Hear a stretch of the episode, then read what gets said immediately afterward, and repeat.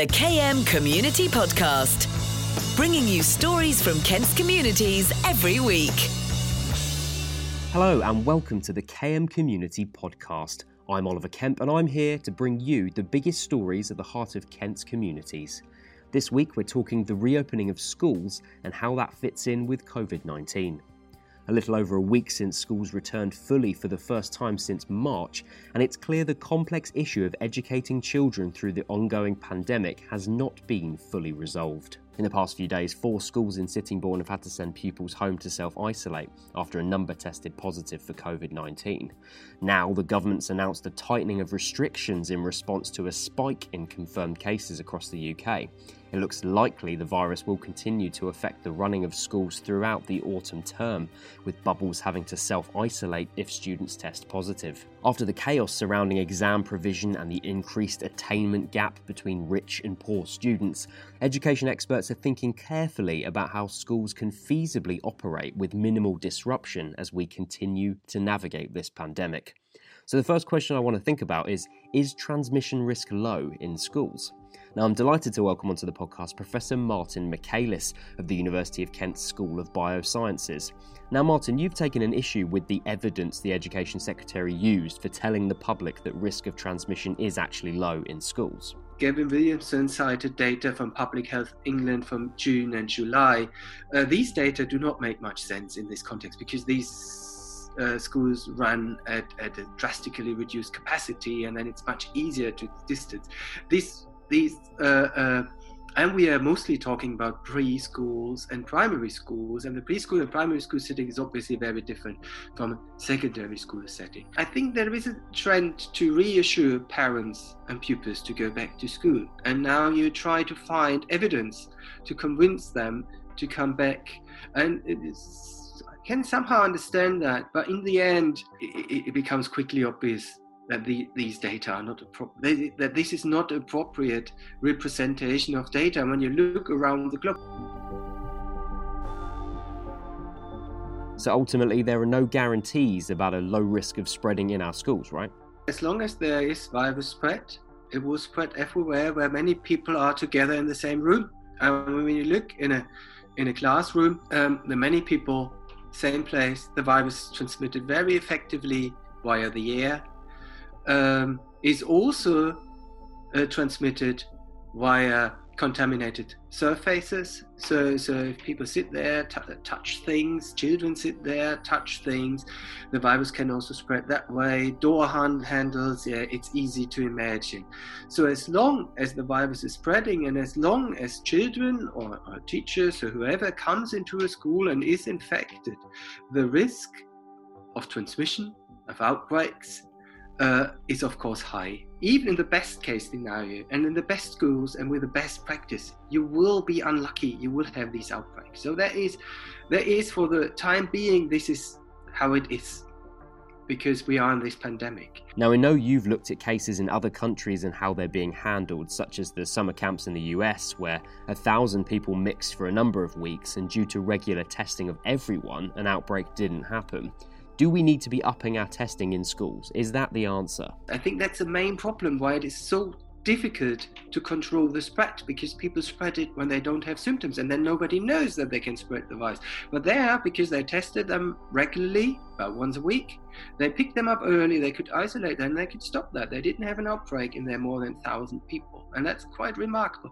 So, so if you do this properly, uh, you have thorough hygiene measures, you keep your distance, you have to be very careful with the distance. But also, and I think that is probably missing at the moment in most places, appropriate testing. You need to test people regularly because they, the virus is transmitted when people don't show any symptoms, when they don't know they are ill. And that is the major point, I guess. The KM Community Podcast. There has, of course, been a lot of talk about bubbles within schools. And at the moment, if a single person in that bubble tests positive, then that entire group must isolate for 14 days under Public Health England's guidelines.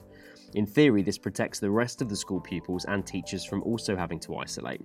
Peter Reed, an independent education advisor and former head teacher, is of the belief that the bubble system is not enough to protect secondary school pupils and keep schools open. I don't think bubbles work in secondary schools, quite simply. Um, there are too many connections outside the bubble. So if there is somebody inside the bubble with an undiagnosed condition, spreads to 180 children in a, in a year group in a secondary school, going to 180 homes.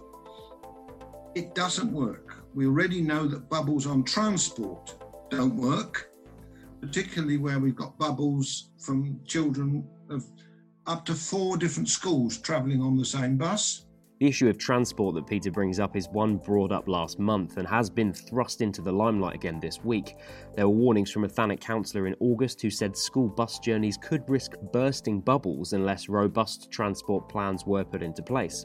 Bus companies across the county announced additional cleaning measures and reduced capacity ready for the school term to begin, with one company saying that where different schools travel together on the same bus, they should sit in their school groups.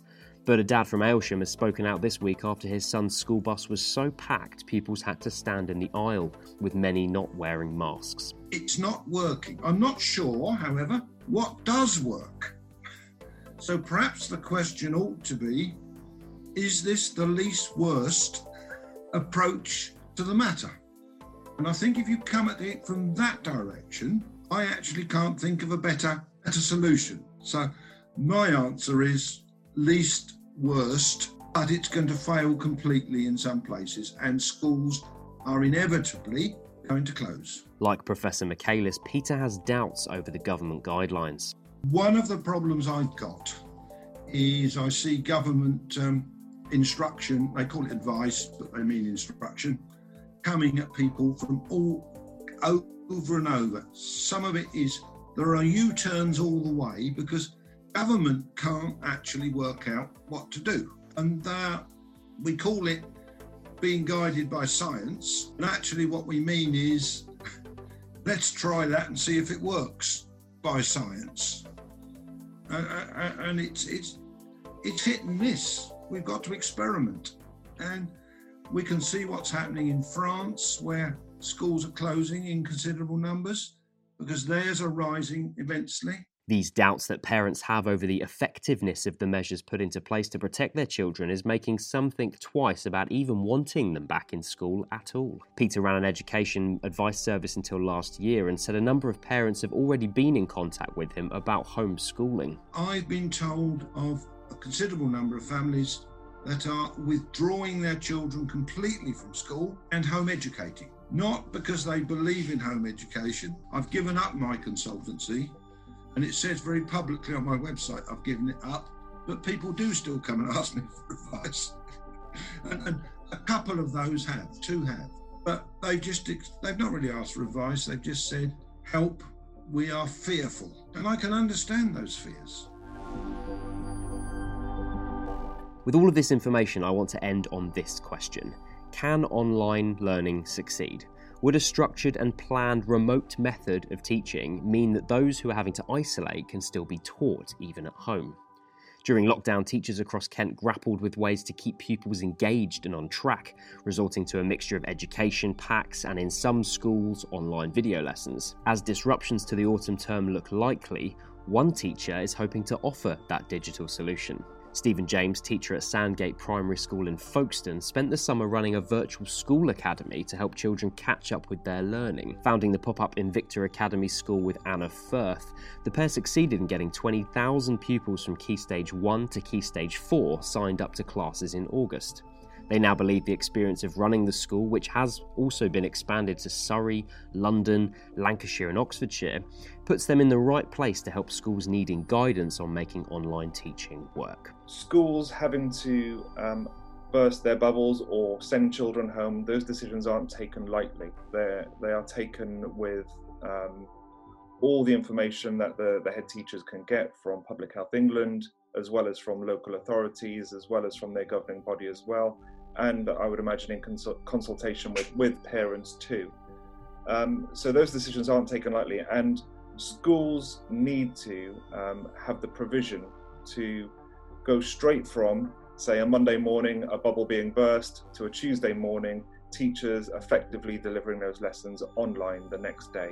Um, and at the moment, I think um, we're still in that, that, that trial phase. I think lots and lots of schools are still um, trying to find their way with, with, with remote learning.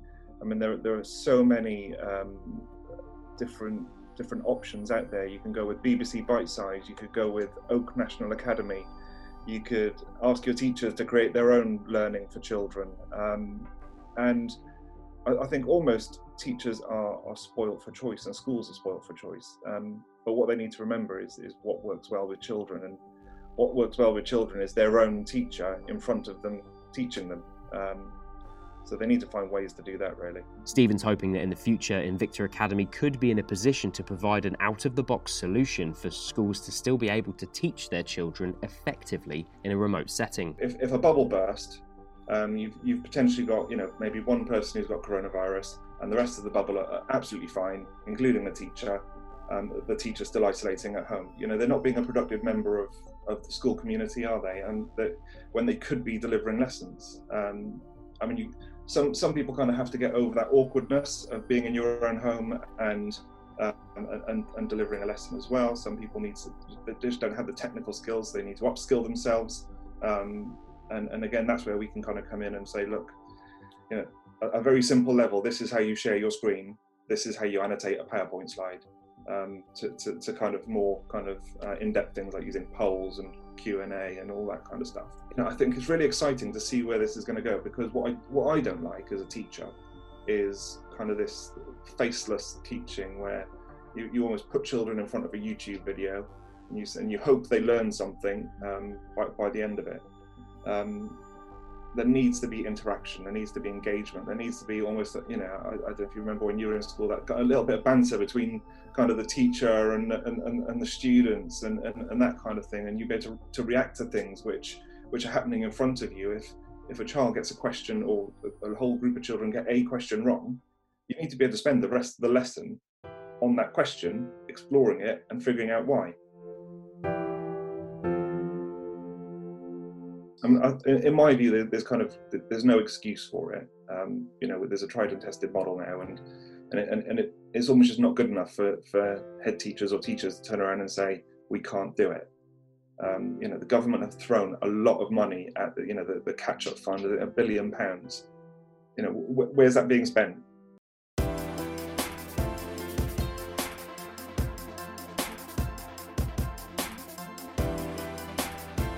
Thanks for listening to the KM Community Podcast. If you have a story you think needs to be told, you can email me on okemp at thekmgroup.co.uk. The KM Community Podcast, bringing you stories from Kent's communities every week.